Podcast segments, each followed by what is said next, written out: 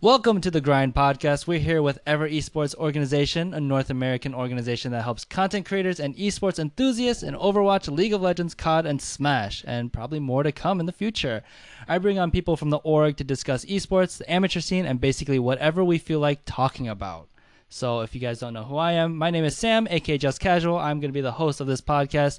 Here I have with me two guests from the org. We got first Nate, aka Hood Jigsaw, or Hood. Hello. And then we got Lucas, aka Lombz. Hey, Hey guys, how you guys doing? I'm doing good. How are you? Good. Excited? Excited for this podcast? Yeah. Yes. It's gonna be hype. It should be constructive and and definitely interesting. No Plenty of salt. No, no flame, no No salt. flame. It's gonna be No. completely No nice, no I savage. Yeah. So we have an exciting topic. Uh, like we said, we're talking about the amateur scene, which is just not doesn't get too much uh, exposure, and there's a lot of things going around in the east, uh, the amateur scene. So yeah, it's gonna be really exciting. You guys are both involved in the League of Legends scene, correct? Yep. Yes. So that should be interesting. But let's go into this. Um, let's start with Hood. Um, why don't you introduce introduce yourself and tell us what you do for the organization and how you got to where you are today?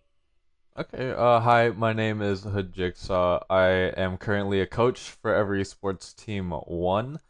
Uh, I got involved with Ever Esports because I was hopping around a lot of amateur organizations in the past. I used to play the game kind of semi-professionally. I was playing at a pretty high elo, and uh, I got hit up by one of my friends, and he was like, "Hey, would you like to coach one of my teams?" And I agreed to it, and it was a horrible team. I think it was like a plat three team, and so we were kind of just sitting there losing every single game. And eventually, I was just like, "Okay, maybe this isn't going to work out." So, but I really like the concept of being able to coach or do analyst work for a team. So I actually hit up a bunch of other people and I used to do video editing in the past, and someone that I video edited with was like, "Hey, I'm gonna start a team. I have a lot of money, so let's do this." And they created a team called Team Checkpoint, and I did editing for them mainly, but they actually got me on as like an analyst slash coach position because the coach wasn't very vocal. So he mm-hmm. was very he was a smart person, but he wasn't very vocal. So I basically took on the role of being the analyst and being very vocal about what what the team did well and what they didn't do well.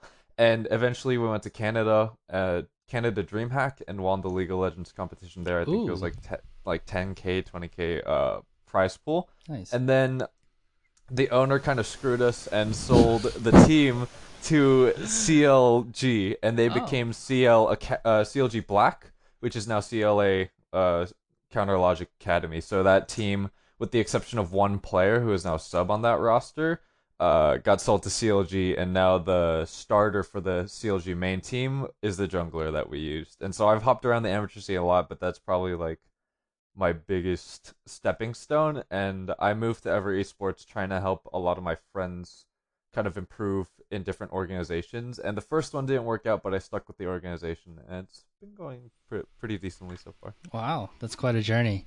So how about uh, how about you, Lucas? What's up with you? Uh, so, hi, I'm Lucas. I'm a I'm a junior in college over at UMass Amherst, and uh, how I got like into like esports, I guess, was uh, I play soccer, and as you get older, it gets more and more competitive, and I can't hang with like the the D3 college kids. They're too good for me. So, uh, so league was a way to like keep getting that competitive drive like out of me. Uh, So I played. Usually, I just play with my friends. You know, like plat, like low diamond, and uh, and then like six months ago, I joined this org called Olympus, and uh, we had like a, a decent team, and then like our support left, and team fell apart. But the support got me in to Ever Esports because he knew Ever. Uh, so I was a player. Hood coached me, uh, and after like a month, I couldn't do it anymore. I just got super burnt out, and I ended up moving to like more of a manager position for the team. And then like a, a week ago or something, uh, I was talking with Ever, and he was asking me to coach the second team. So I took that. I don't have the CLG experience like Hood. I, I definitely have more of like a traditional background in uh, in sports, but yeah, that's that's about it for me. okay, cool. So you both basically coach two separate league teams under Ever Esports, right? Yeah. Okay, so why why are there two league teams under Ever? If I can go. So basically, the goal of that, and we tried to do this before. We had two teams, and Ever didn't like the way it worked out, but it was mostly because of the player base and the lack of direction. But what we wanted to do with that is, w- with teams like Team Liquid, with CLG, people that have a sister team under them, what they tend to do is if they're matching in skill level, they will pit them against each other. So instead of scrimmaging other teams, they would scrimmage each other. That Mhm. way, you're able to keep all of your strategy within the organization itself, everything that you're doing, and it also gives you a controlled environment where instead of playing a scrim where you have to do a legitimate pick and ban, where you have to do A, B, C, and D, we're able to create situations like tell one team, okay, you're going to be playing these five uh, champions, and another team, you're going to be playing this five. Let's see how you guys play it out. Sure. And so it gives us a more controlled environment to be able to cultivate experience in different situations. oh, okay. Yeah, so that's kind of what we're looking for. Also, it keeps the subs hot. You know, like Mm. Team Two is more like the sub roster. Uh, so if we ever need subs, we, we want to keep them active in a competitive environment. So having a team for them is probably the best way we can do that. All right, interesting. Okay, so uh how is that looking? Did you guys say that uh, Team Two is still like figuring out its rosters? Yeah. So for Team Two, we're we have four finalized players. We're just looking for a mid laner, and we're down to two right now. So uh, probably Monday, we'll f- figure uh, out who we're gonna take. In Team One, we're looking for a jungler right now. We have a couple applicants, so probably around Monday we'll figure out that situation as well. Okay, so it sounds like both the teams are actually pretty fairly new then. Uh, yeah, we're in a transition phase. Uh, and it for team one, everything's pretty set in stone, but every player has had discrepancies with most junglers that we've brought into it. If not Hmm. one person, just two, three, and then the current one, I think three people had an issue with the jungler, and so we're trying to find someone that is compatible with the team, which is a little bit hard to find, especially in the amateur scene, to find someone that syncs well with Sure.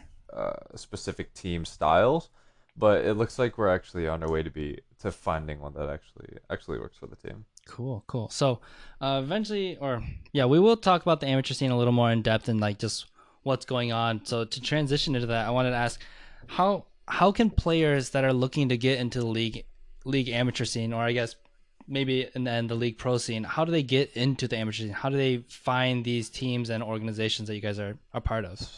So the biggest platform to getting into the amateur scene is one being good. So when someone plays against you in a solo queue game, or if you're spectating your team and you're looking for a, a like a jungler or an ADC, and you see someone who performs really well in a certain role, you look them up on op.gg, you look them up on LoL Nexus, and they have like 70% win rates on everything. Mhm. and you want to find someone who's really good at the game and has a general understanding. So if you're at a master tier level and you have 70% win rates on every champion you play, then we're definitely going to look into you a lot more. And another one is active searching. You can't just be like I want to be found like that.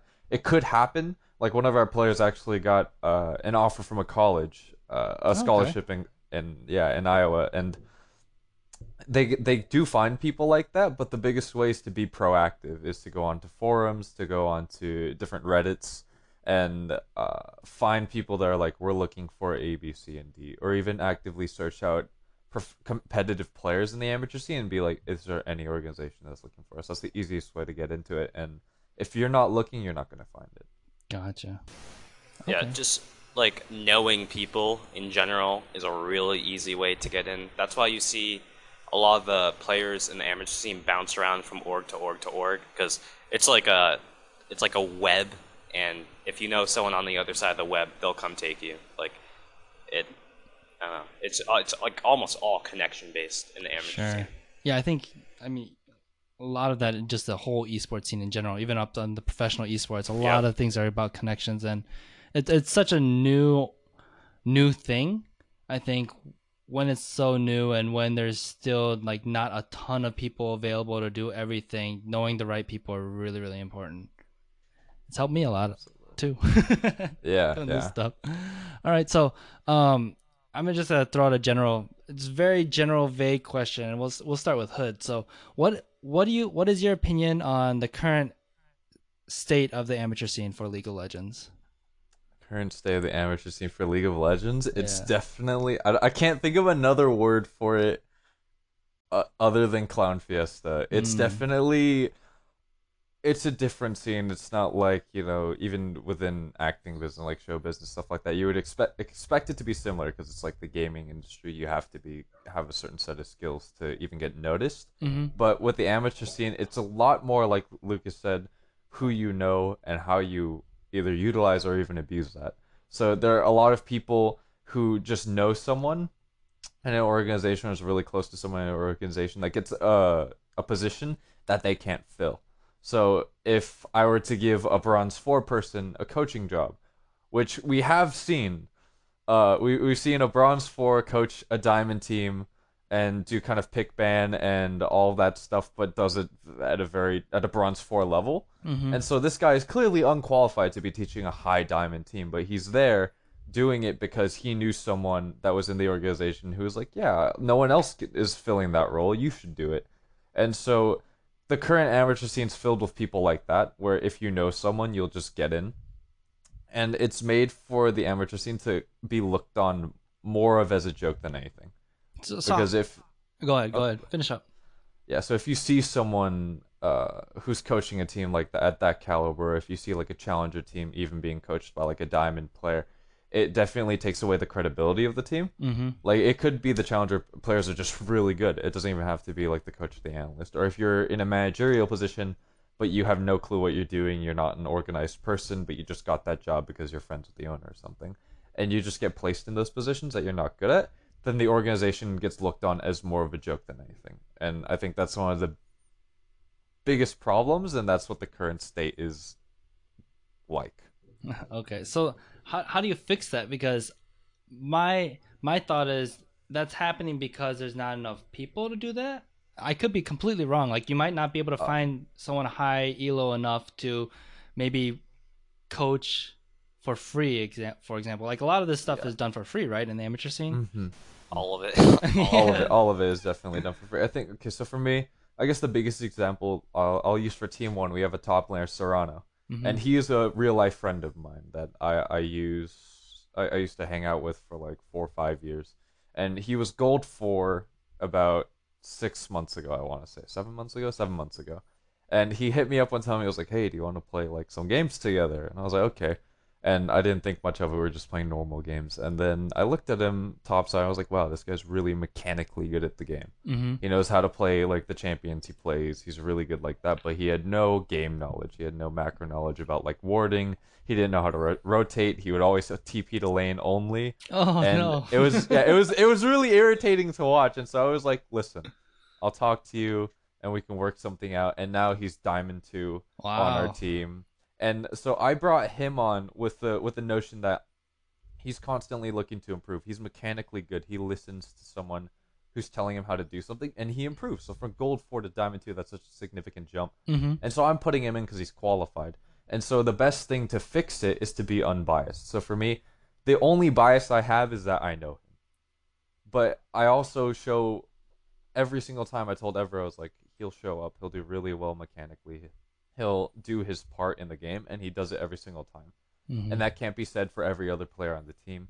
And that's kind of the biggest issue where you're just taking people because either you know them or you want to just kind of get a team together immediately, and you're not thinking about it. But I've done.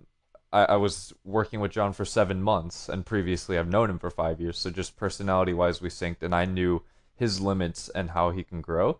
So just an unbiased opinion about things, not just doing things for the sake of doing things, but bringing people on because they have credibility or if they have the skill to match whatever we need.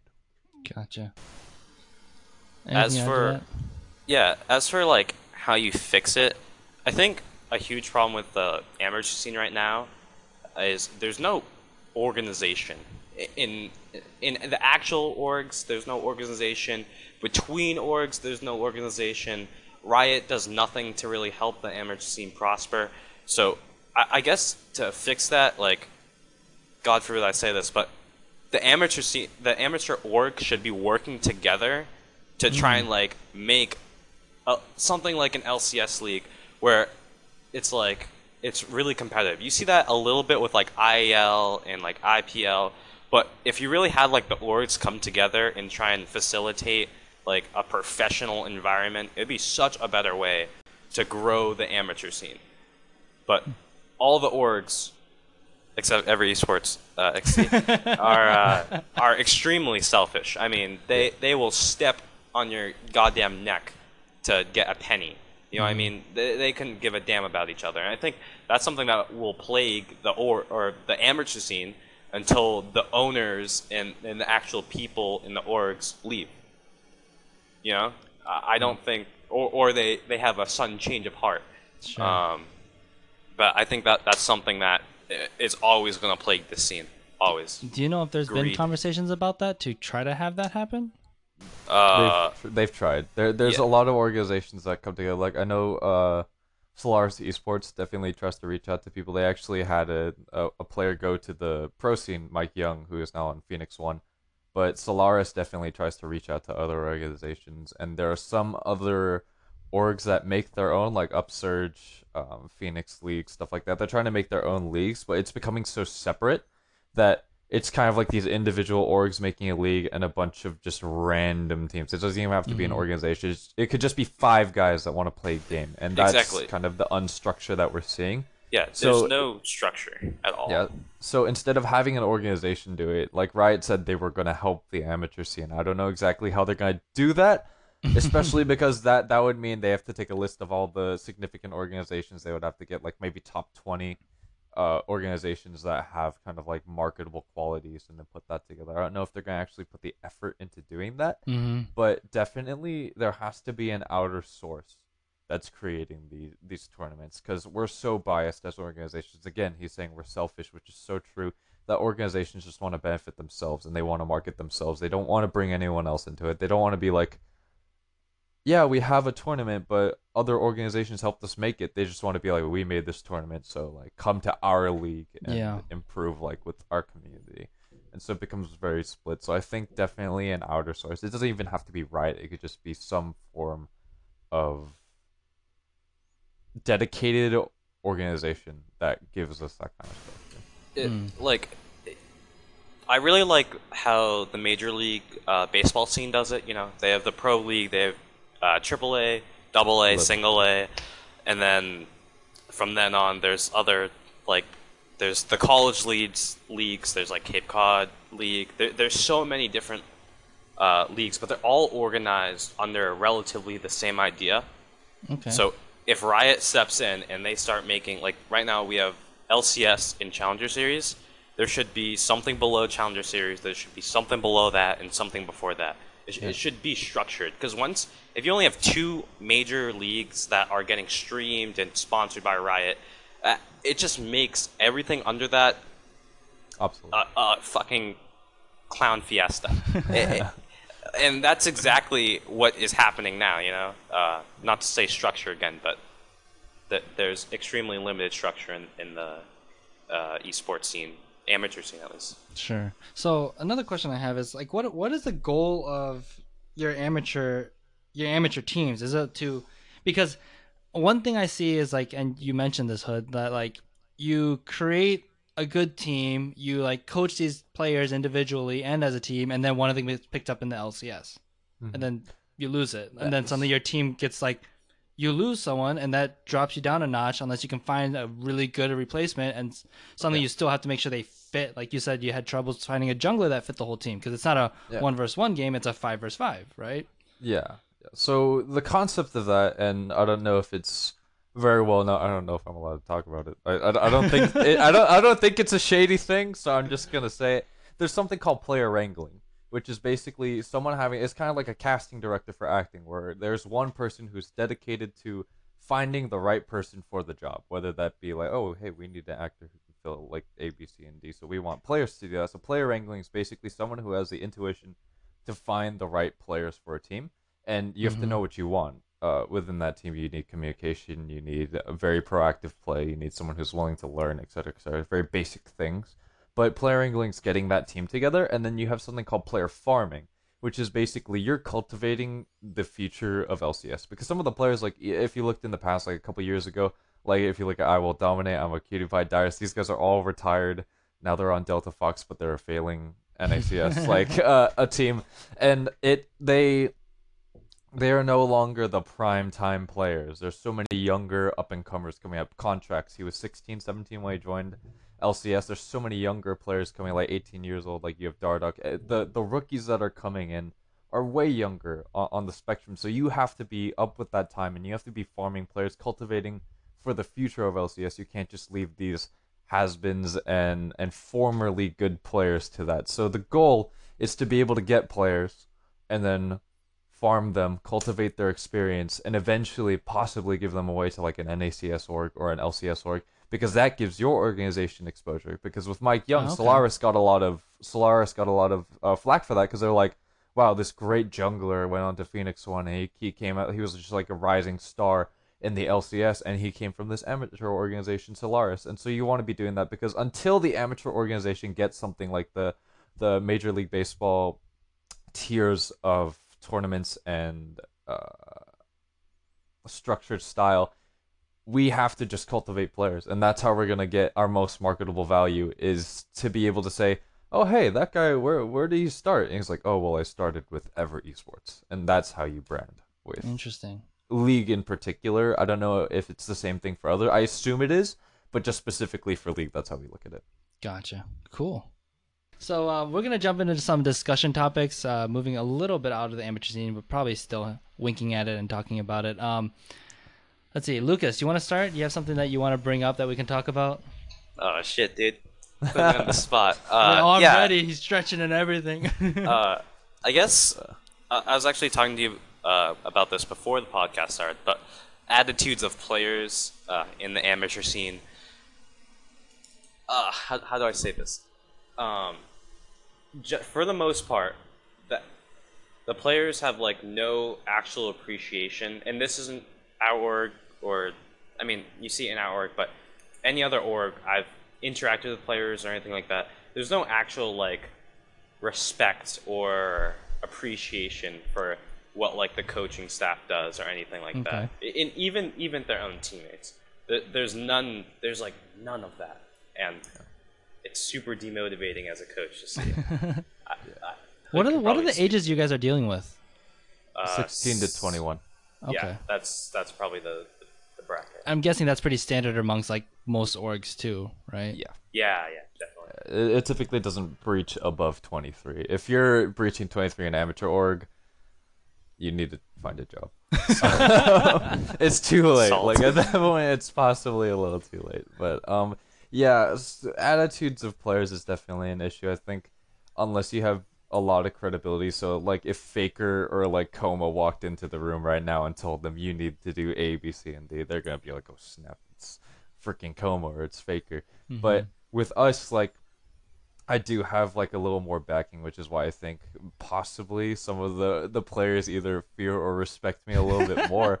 But with uh with other players like with Lucas who went from being a player to a coach, or even with like people that I'm trying to get onto the analyst decks. Currently, we have a Ryan who used to be the jungler for Team One. They get a very hard lack of respect where they are not listened to during pick and ban, ban pick and ban phase. They're not listened to after game when we're talking about what went wrong, when we're trying to review. It's just discounted a lot of mm-hmm. the words that they said, and if I listen to it, it makes sense. So they're saying you should have done this, this, this, and this, and I'm like, yeah, that's something that I would have said. That's something that that makes sense for them to improve on. But just because either like, oh, you're D5 or you were a player on this org before or you're not good enough in my eyes, it's discounted. And that's a horrible attitude to have as a player. Your attitude should be you want to learn. So even if that bronze four coach is telling you something, if it's something that you know is correct, like, oh, ward before you overextend in a lane, mm-hmm. like you listen to that because you're like, oh, that makes sense. So you have to listen to what's being said. You can't just look at the person and be like, everything they say is bullshit because of their elo or their current status in the organization. I think I think it stems from a lack of traditional sports uh, background. Mm-hmm. I mean, Hood can probably speak to it a little bit more than I can, but most of the players I've interacted with have extremely limited traditional sports background, and the way the way you like learn respect and and like learn to appreciate the people taking time out of their day to like try and help you it is from like little league and like the when you're like six or seven and you're working with your coaches in like soccer and if you don't have that background and then you come to like the amateur scene and you're like 16 17 and you're what, what I, I see at least is all like the players emotions are like extremely raw. Like Mhm. they don't know how to control their feelings and they don't know how to be a teammate. And they don't know how to reach out when they need help.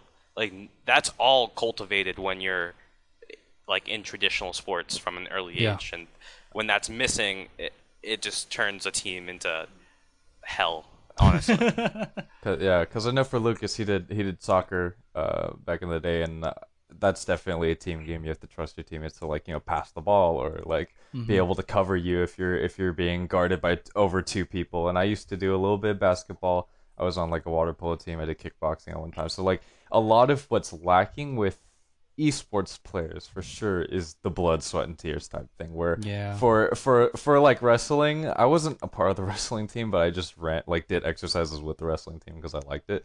But like it was just you would run for six miles and then you do just 10 cardio circuits and you would have to like go on this diet like lose water weight for the weigh-ins etc cetera, etc cetera. and so just all that stuff you learn that you have to be very humble and you have to work hard and that hard work gets you somewhere. But for esports i could be on my computer right now you know, i'm playing a game i'm just clicking around and i could rage quit a game. Hmm i'm 0 and 2 my team sucks i'm flaming them i could just get up go get some food come back and restart. Like there's no integrity in esports there's no real motivation to say so if you're on a team even. So if that's just correlating with a game if you're on a team you could do the same thing you're playing you're playing the game you lose it you're just like eh whatever i don't care. And so that's one of the biggest attitude problems is that they don't have that kind of integrity. They don't know how much work you have to really put in. Like for me i've put almost i want to say 8000 hours into this game.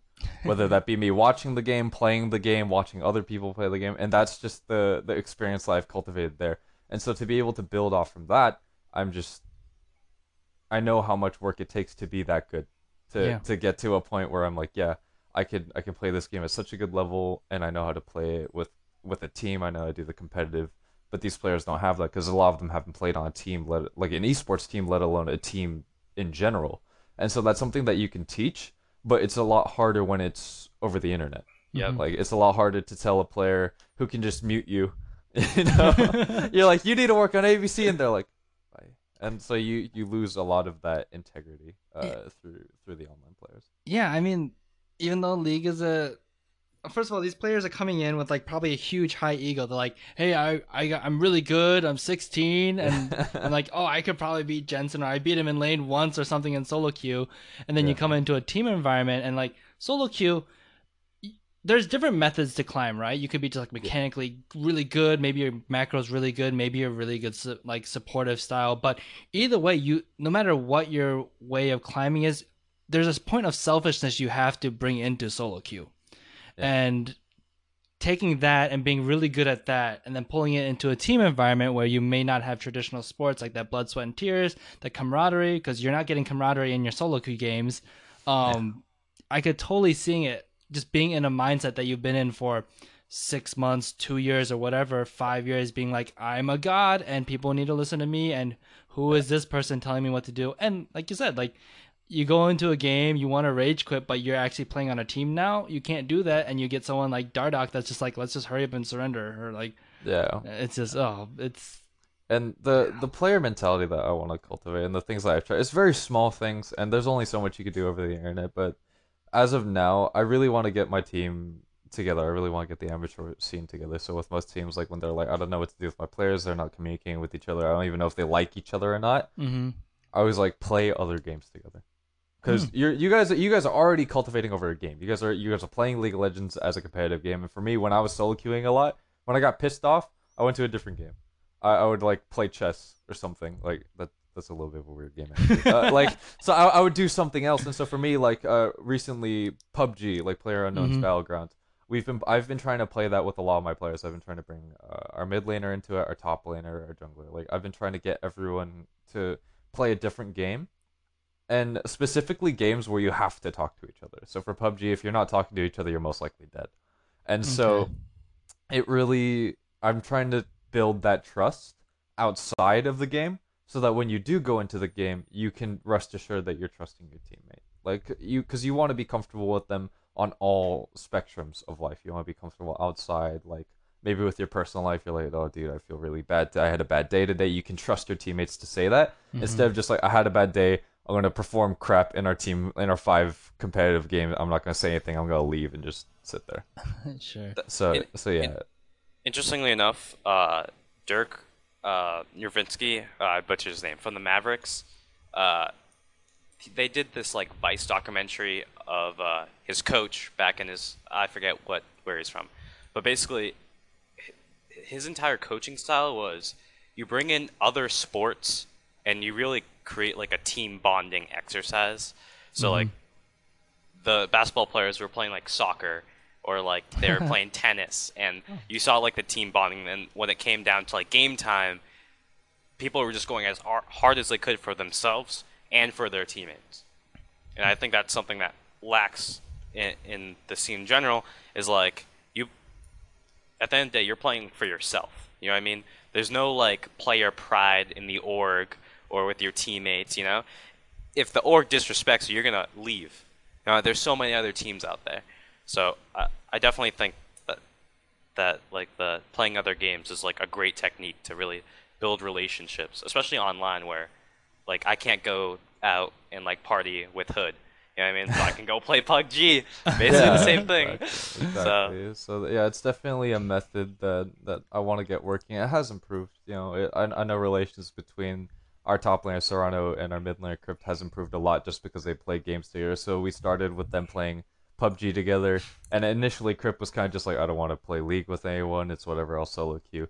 But more recently, they after playing a lot of PUBG, just the two of them, they started duo queuing together Mm-hmm. and so like that that's just uh indicative of what it can do like the power of just talking outside of game not just being oh this is just another face just having that actual communication and that friendship that you would have in real life with your players like i want i want to build Yeah. that so i definitely think that's a really good method of uh of approach Cool.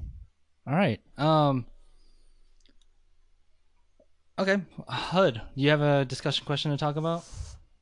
Um, yeah. Uh, I guess one of the biggest topics that I wanted to discuss was, as I mentioned before, there are a lot of kind of unqualified people in the esports industry, and I feel like ninety percent of it is because there's no real vetting process for it. Like you know, when you become a part of the government, there's a vetting process. When you Mhm. get a job, the, there's a vetting process. There's an interview process, and a lot of that isn't done. So for us, like our our current league vetting process is you play a couple games with us. If you do really well, we hand you off to Ever. I don't know what happens there, and then they're a part of the org. Yeah. There's hazing done by Ever. yeah, and then but but that's it. That's that's all we get. And so when people just randomly leave the org, it's really hard to understand why Mm. because they, they they get this certain maybe demotivation and they have no real reason to stay. And so for for us, we're getting possible unqualified players, like just through the fact that we're not really going through an intensive vetting process, and that's on all of us for not you know not really looking into it. Like all we look at op.gg, three games, that's it, and we don't really look at a whole lot. So we need to increase that, and at the same time, it's also just giving players a reason to stay in the org Sure. you know because because at, at this in the current and i know there's a lot of things in the work that none of us really know what's happening or not we're not really kept in the loop about it but i know there's a lot of things like uh they, there, there's talk about like a website there's talk about like a merchandise shop stuff like that but we Mhm. haven't really gotten we haven't reaped the benefits of that in in many many many months and we're putting kind of this work in and not getting as much out of it and the current only current motivation is to win tournaments. Like they're like we need you guys to win tournaments get first place on everything which is hard because most of the amateur organizations have like one challenger at, at least if not more. Uh-huh. and then on top of having one challenger or more they have teams that have been together for like months if not years and so going pitting our team who just got here against their team it's really hard to look and have the staff be disappointed in us when we shouldn't be expected to be steamrolling at anyone Sure. anytime sure. soon. And so, like our motivation, I think the only thing that we have right now is we get ten percent more of whatever we win in tournaments. But if we win zero tournaments because they just have better players, or we're just not, you know, one the staff gets blamed for it, like the coaches will get blamed for it. Like you're not coaching well enough. There's like a thing here when there's an obvious skill gap and time gap. And so we'll get kind of flamed for that. Like you guys aren't good enough coaches. Like uh, step up your game and then we don't get anything out of it. So these people are putting in all this work just to lose at like the finals that happened last week. We we we won like eight nine games right Yep. in a row just to get to the finals and Holy get crap.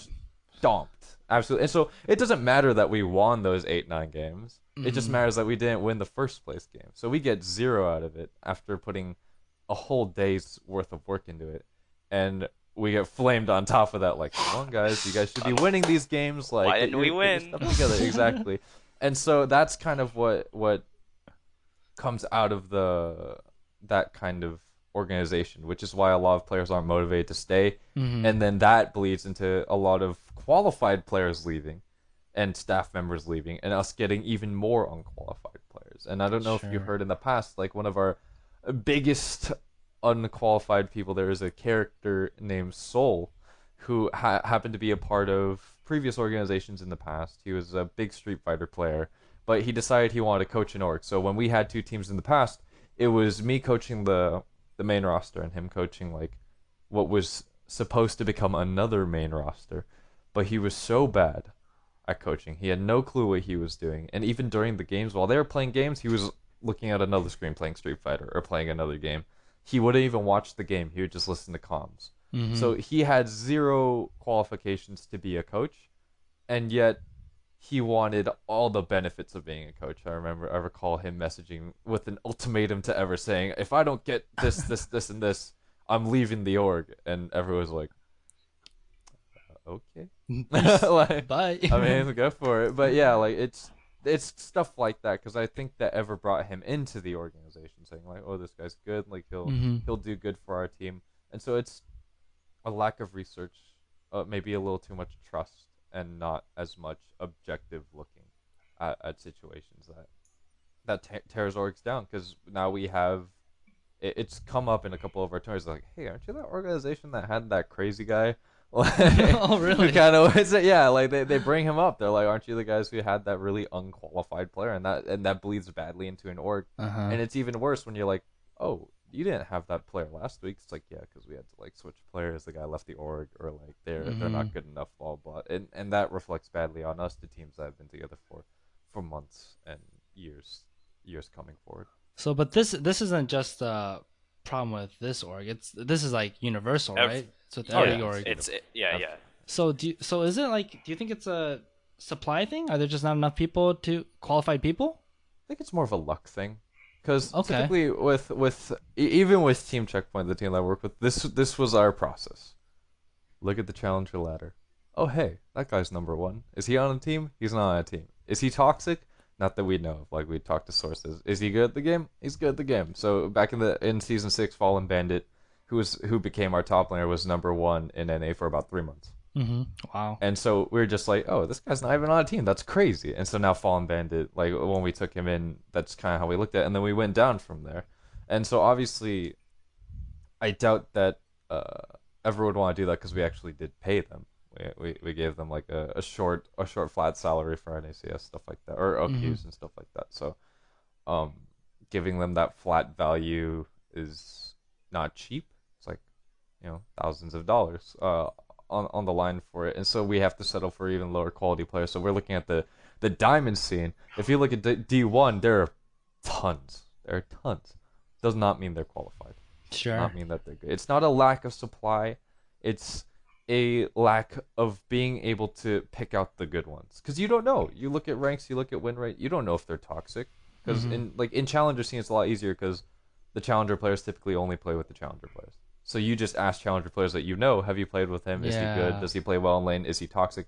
But when you're in Diamond One, you're like, have you played with this? Like, I've never seen that name before in my life. Mhm. Like, like that's the most common thing, you know. And so, like, it's either you guys improve and get to a challenger level, like these people that are working for free. Like currently, we have a couple of people that are in master, and we're like, either you guys get to a challenger level so that we can encourage other challengers to come on for free, or we get stuck with these people that we have no clue if they're good or not. And so it's just trial and error. Everything's luck, right? now in Yeah. the organization in in esports, and I know that we want to be working. Like I know there was talk about making, like for the amateur scene, making like a a yellow pages, so you Mhm. can see like oh.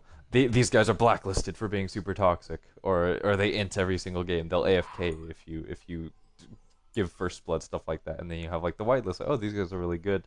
They've been known to be good, but they're freelancers, like they're free agents looking for teams. So we need a Tinder for League of Legends Diamond One. Tower. Basically, basically, Please. basically, God, you no. need. swipe Well, left, worst swipe right. idea.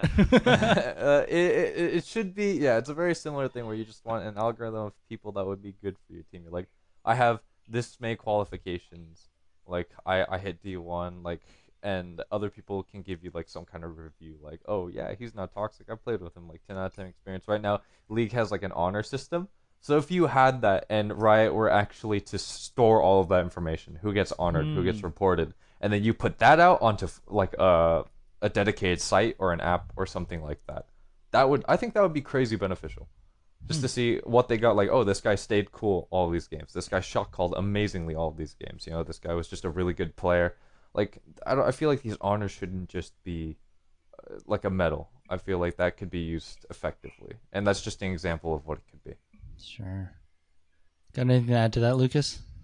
Um, so Hood was attacking more of like the player side of it. Uh, for me, I mean, when I when I was on Olympus, uh, I I dealt a lot with the staff, and I can tell you the the staff is arguably worse because at least the players hit like D one to make the team or whatever. The staff, it is just the most random thing I could think of in this. Like, I'm not even joking. If you're friends with the CEO, you can get in. Like, 100%. R- regardless if you have any communication skills, if you have any qualifications, as long as you're friends with him, you're, you're, you're going to be like a general manager or something. It's so random Yeah. uh, and it, it plagues uh, all the organizations and uh, eh, I don't know it just it is very peculiar because I've never been in a scene like this where no one except for like three or four people on an org know what the fuck's happening like actually it, it is yeah. it is confusion, it's miscommunication, it's incompetence, it's fighting over dumb things. It, it, it's all of it just cultivated into an organization. And it, it's not just Olympus, it's not ever esports, it, it is all of them. Actually, all of them. Yeah. So- and we actually had a problem the other day with uh, our Discord servers. We were having a, a discussion Leaked. about we were, we were having the discussion about whether to have a public Discord server or a private one. And there's a Uh-huh. lot of reasons why a public one would be beneficial. It's just like every you know how most organizations like if you look at Immortals C9 like they have that kind of dedicated Discord server where they Yeah. put their announcements. They have announcements, they have the different like pages. They have like the roster on the side and then just the community. A community that can look and see oh hey we're playing a game right now blah blah blah. And not everyone's like integrated into facebook. Not everyone's integrated into twitter you know? Like that's not everyone's go-to but a lot of people like in the gaming industry need to communicate and skype's becoming obsolete now that discord's getting screen sharing and video goodbye yeah, and so and so goodbye bad sound, goodbye bad audio, and hello uh, Discord forever. But uh, like Discord's being used more and more as a platform. TeamSpeak's becoming obsolete because they have to pay for servers. And Mhm. Discord's is free. Like Skype had video sharing and screen sharing, but now that's going to be obsolete because of Discord. So a lot of people are going to be moving to that, and so to make that public and be like, hey, you guys are gamers. The main form of communication is through this. Why not just join our Discord server and keep up with all of our stuff? And so like even for players and stuff like that, they they say, "Oh, we want to keep it private so that all of the players and like staff are up to date." We don't put anything in the Discord. like no one puts anything into the Discord, so we don't know what's happening. And the, the only reason we kind of know what's happening is like a Twitter chat that only like 18 people are in. 18. Oh, Maybe Twitch is less. so hard Less. to keep track of though Yeah, too. exactly. And there's so many different like I, I Twitter chat with some of the people I edit for. I Twitter chat with some of my fans. I Twitter chat with some like just random friends, and it becomes so difficult to maintain that. Whereas on a Discord server, like you have a, di- I, I look, I see the Ever Esports circle, I click on it, I look and I see a notification. and I'm like, okay, what what can I read today? I do that pretty much every day for the League of Legends or for our Ever Esports Discord, and mostly it's Yep. just kind of like it, could be just YouTube videos or op.gg links and stuff like Mhm. that, but it's still relevant information. And so if we were to open that up to the public, we could say, hey, we're streaming right now. Or hey, we have a we have a streamer here who wants to play with his fans. Come join Hangout, and we can give you an opportunity to do that. It it gives fans heavy interaction Sure. and so like to give them that kind of publicity but we that that aside like we had that argument and and the consensus was that we would give opportunities for friends of the org to join the discord and then the next day when we try to implement that he was everyone was like what are you talking about I didn't say that. And we got so we it was this hour long de- like debacle that should have never happened. But that's kind of the miscommunication they get in org because only like one person knows what's happening. Even if you talk to our current general manager and the COO, they were just like, I have no clue what's going on. Tough to Like- ever. Yeah, our our, our like uh, our general manager was like, yeah, he doesn't tell me a whole lot, and our CEO was like, I just got here and I, I don't know anything. and so like we no one everyone's in the dark. No one knows exactly what's happening. It's very like wishy-washy like what's happening. It's not straightforward. And and that kind of that that hurts an org you know? Mhm. like Although- it's not I, I will say, for all, I definitely have gr- like things uh, wrong with Ever Esports, but I can tell you, they are considerably better than a lot of the Oh. other orgs out there. Like when I was working with Olympus, I'm not even joking. The CEO left for a month. Didn't didn't say a goddamn word. Wait. Just that happened with divine yeah, like oh my so, god that guy yeah he was just like i'm on vacation in europe by and i was like okay when are you coming back he was like i'm shutting down the org and i was like Yeah. what Um, so like, there's definitely things wrong with Ever Esports, but it, it should be mentioned. I'm definitely still on the podcast, so I gotta mention Ever Esports. Uh, no flame, but like they, we, they they tried to cultivate the environment so we can put our input in accordingly and implement it. Is it as good as it should be? No, but it's a lot better. It's entirely miscommunication. Yeah. Everything that e- every Yeah. problem that's arisen has been frustration from miscommunication. Because Yeah. it's over the internet. Like you don't like I can type something Exactly. and make a joke, but it may not look like a joke cuz you don't have voice inflection. You you can't portray sarcasm over a text, right? So Mhm. some things I said are either misinterpreted or just completely misread. And that's one of the toughest things. So we we've also come to a consensus that whenever there's a big decision, get into a voice call because that's the simplest way to solve That's that, smart. like to to remedy that problem Yeah. is to do that. But it's still it still takes time. You know, it takes time out of people's day, it, it, and it's definitely a dedication thing. So. It, we'll, we'll see how that works. We haven't really implemented it yet, but we'll we'll definitely see how that works. Yeah, I mean it's definitely a tough thing because like you know ever, I, I don't know about now, but he was working a full time job, and I think trying to I do think this. he still is. still is. Yeah. And if you- unless you're, I mean, if you're a student, then you're doing school and then this. Yeah. If you're out in the workforce, uh, graduated, you're either Yeah. Lucky enough to just like crash at your parents' place or something like that and just do this all day. Uh-huh. But most likely you have a job and you're trying to do this, or you have a family. Like I think um, Yeah. Smoking Dragon on the Overwatch team, he's like. 30 or something like i think he has a family and a job and he's the team captain like everyone is balancing something so it's not Yeah. th- there's a huge struggle with just like resources, time, and just like you have your work commitments, and then you come home and deal with your esports commitments, and you lose track of things and organization, Yeah, miscommunication. That all happens, Yep. no matter how that's- hard you try. Yeah, and I, yeah, I think that's one of the weaknesses of orgs is that like we're not Mhm. rich enough to pay people for jobs, but we still need the jobs to be covered. Which is like when, but when it's volunteer, when when it's volunteer service, it's the quality definitely decreases. Oh, it Mhm. drops. if your hella hard. motivation isn't high, like for me, I think me and Lucas, we have pretty high motivation for the team. Like, I, and I, I, I work my job, and I'm about to go into college in about two weeks, so I'm, I'm gonna kill myself. I'm gonna die, but like, it's gonna be horrible. But I, I do want to see it succeed, specifically because, I mean, the time that I've put into it, like I've put so much time into it, I have not but to want it to succeed. I Yeah. wa- like I I, I would have left if I didn't see potential. But Mhm. you see like when when you see it and especially as a player like I or not to brag, but like I've hit a higher point than any of these players have currently. And some of the players, I think I've hit a higher point than they ever will.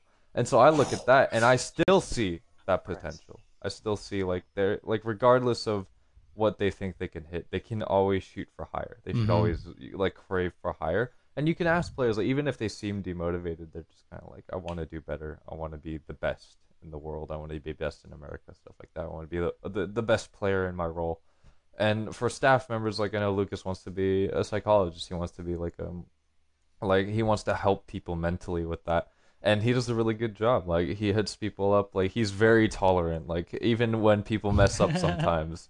Uh, I, I've done it in the past. Other players have done it in the past. And he's definitely one of the more most understanding people on the arc where he, he will he will be quick to forgive and forget as long as you don't do it again as long as you don't you know as long as you make sure that you're making an effort to improve. Mhm. and that's something that that is respectable. And so just i see how hard a lot of the people are working. And even if it's frustrating even if like you you want to kind of leave it's discipline that keeps you sitting there. You know it's a lot of discipline and and you're self-reliant like independent saying i'm sitting here all my players are demotivated they don't want to play the game right now. I don't want to play the game right now but we're gonna get up and play the game. Mhm. and and I hope and it's hard to reflect that towards like the owners and the general managers because they don't see that like emotional and internal struggle but like I, I hope they see that it reflects when we do win and the mentality completely switches. We're like you you guys did amazing. Like you, you guys did great and you guys should feel good about yourselves because that's what we want. Even if even in loss like we want them to be proud of themselves. Sure, sure. Yeah, I think um for anyone that's listening to this, uh like this is how anyone that wants to get into the esports, you know, we're in an industry that is really new.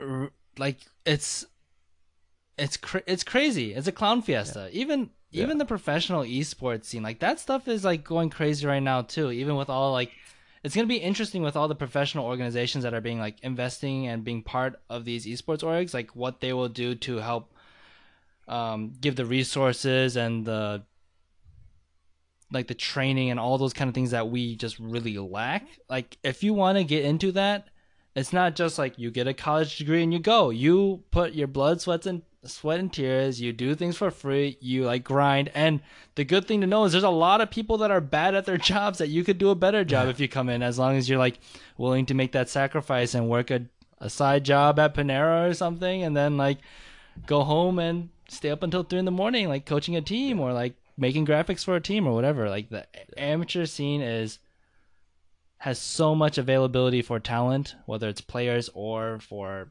like organizational, managerial, whatever stuff, behind the scenes stuff. Like you can totally do it. You just yeah, a lot of people don't really know what it takes. They think it's gonna be easy and fun.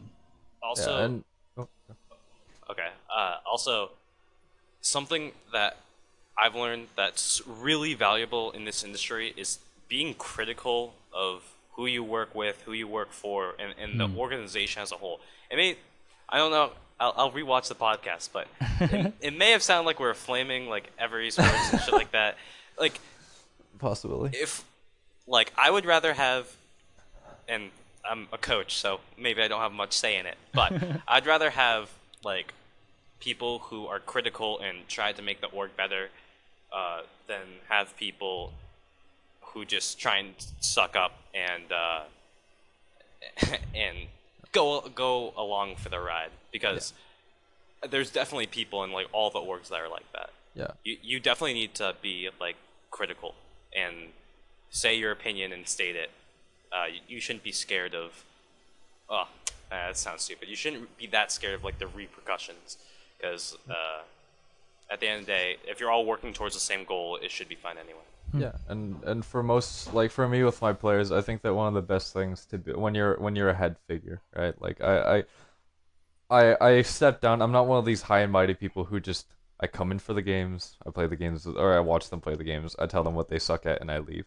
I watch the games. I tell them what they can improve on. I talk to them like it's a communication, like a back and forth. I'm not just like you need to do this. I'm like, what are you good at? What do you think you're good at? How do you play what you're good at, and how can we improve that?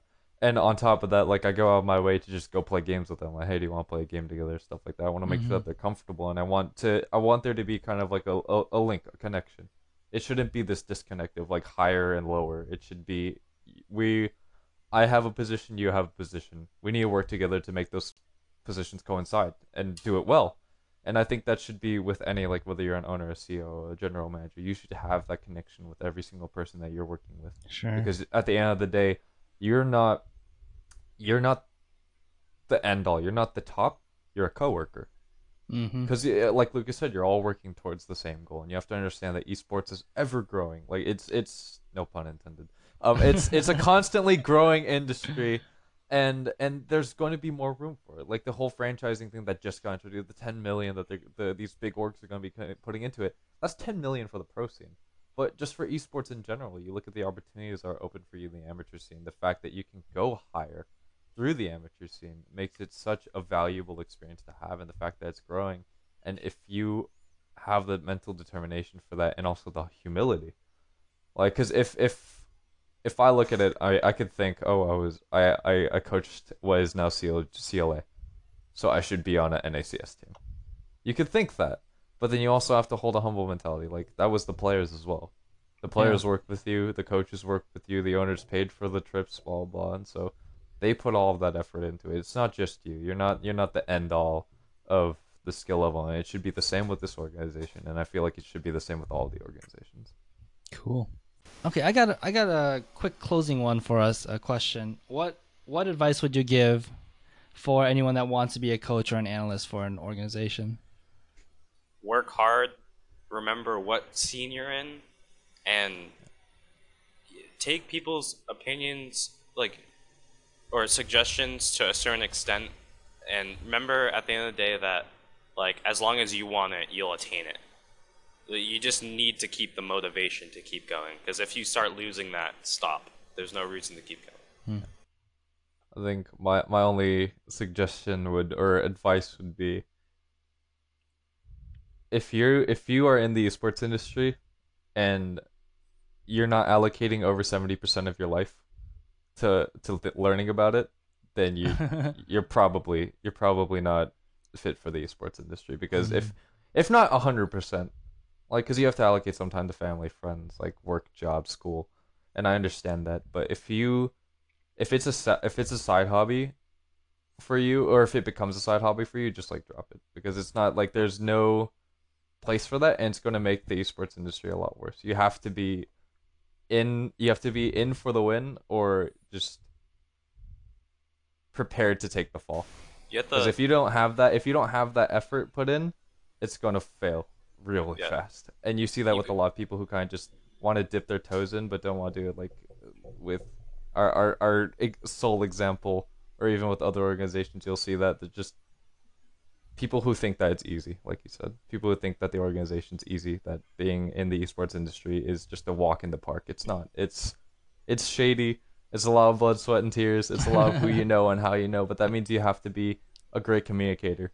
You have to be really good with people you have to be good at what you do and if you're not working hard towards that end then you're gonna get screwed for sure you, you definitely gotta love it. That I guess Yeah. maybe that's the best suggestion. Yeah, love you have it. to love and what you do. see do. where it takes you. Yeah. you Cool. to love what you do All right. Um, with that, yeah. So let's just close out the episode. Uh, do you guys want to share where people can find you on social media and stuff like that? Sure. Oh, okay. Uh, you can. Uh, oh, let me go look at my Twitter real quick. Make sure, make sure you don't even right. know dude What? this should be scripted in your brain Uh, now. you can. Uh, you can find me on Twitter at uh, evr underscore lombz l o m b z. Uh, and no, that, that's it. I don't want you guys having my Instagram.